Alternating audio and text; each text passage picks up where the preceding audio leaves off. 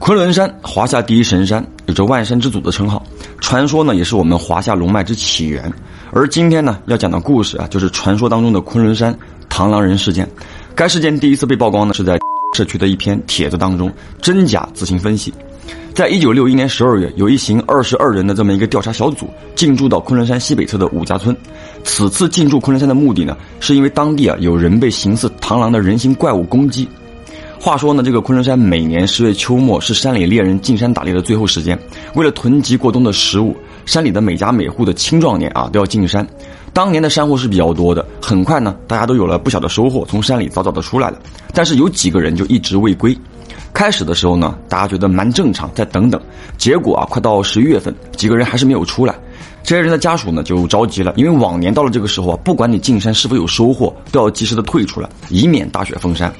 好了，这个家属呢就找到了当地的公安报警，于是呢公安就通知当地的驻军和村民，临时组成了这个搜救队啊，在进行进山搜救。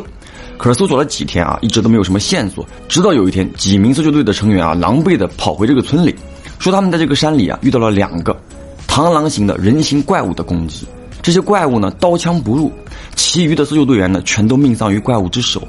由于这个事发突然，而且太过于匪夷所思，所以当地领导呢就封锁了这个消息，但这个事情呢就报给了上面，所以啊才有了这个调查小组进驻昆仑山这个事儿。于是在1962年天气稍微暖和一些的时候，搜救队开始进山。当时这个搜救队呢是分组行动的，那其中有一个小组在进行溶洞搜索的时候，又一次发现了这种形似螳螂的人形生物啊，它们都是那种红黑色的外壳，脖子以上呢跟这个人类很像，身高都在2米左右，双臂就像这2把黑色的带锯齿的镰刀。那看到这种怪物呢，是个人他都怕呀，所以呢当时这个队伍里啊，胆小的人就开始往洞外跑。溶洞呢大家都知道，大的地方特别大，狭小的地方呢特别的小，这下呢把溶洞里的这个螳螂人给惊醒了，两边就展开了战斗。当时小组的成员都是有枪的啊，但确实啊，说这个子弹打到螳螂人的身上不能造成什么伤害，但是只要你被这个螳螂人近身，几乎是一下一个。所以呢当时的小组组长就安排众人是边打边撤，最终活下来3名队员，其余人员啊全都命丧螳螂人双臂之下。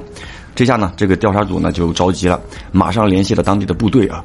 说这个部队呢派出了大量的人马进山，本来以为呢还要寻找很久的，结果这一次呢是螳螂人主动出击，在半山腰的位置，两边就狭路相逢了。所幸呢知道这个螳螂人刀枪不入啊，这次部队出动的时候呢就准备了重火器，那尽管如此也是损失惨重。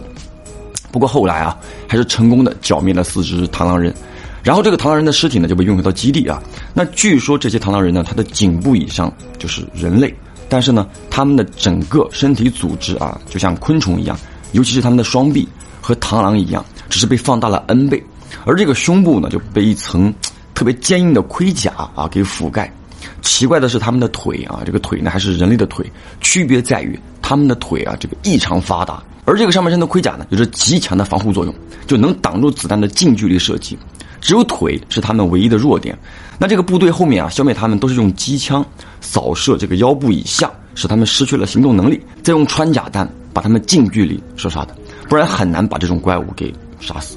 那这个事件呢影响极大啊，为了避免恐慌，昆仑山螳螂人事件呢就一直被封锁着，直到90年代呢才被解密。那故事呢到这里就结束了啊，飘子们，你们觉得这个事儿靠谱吗？好了，我是老飘，下个故事见。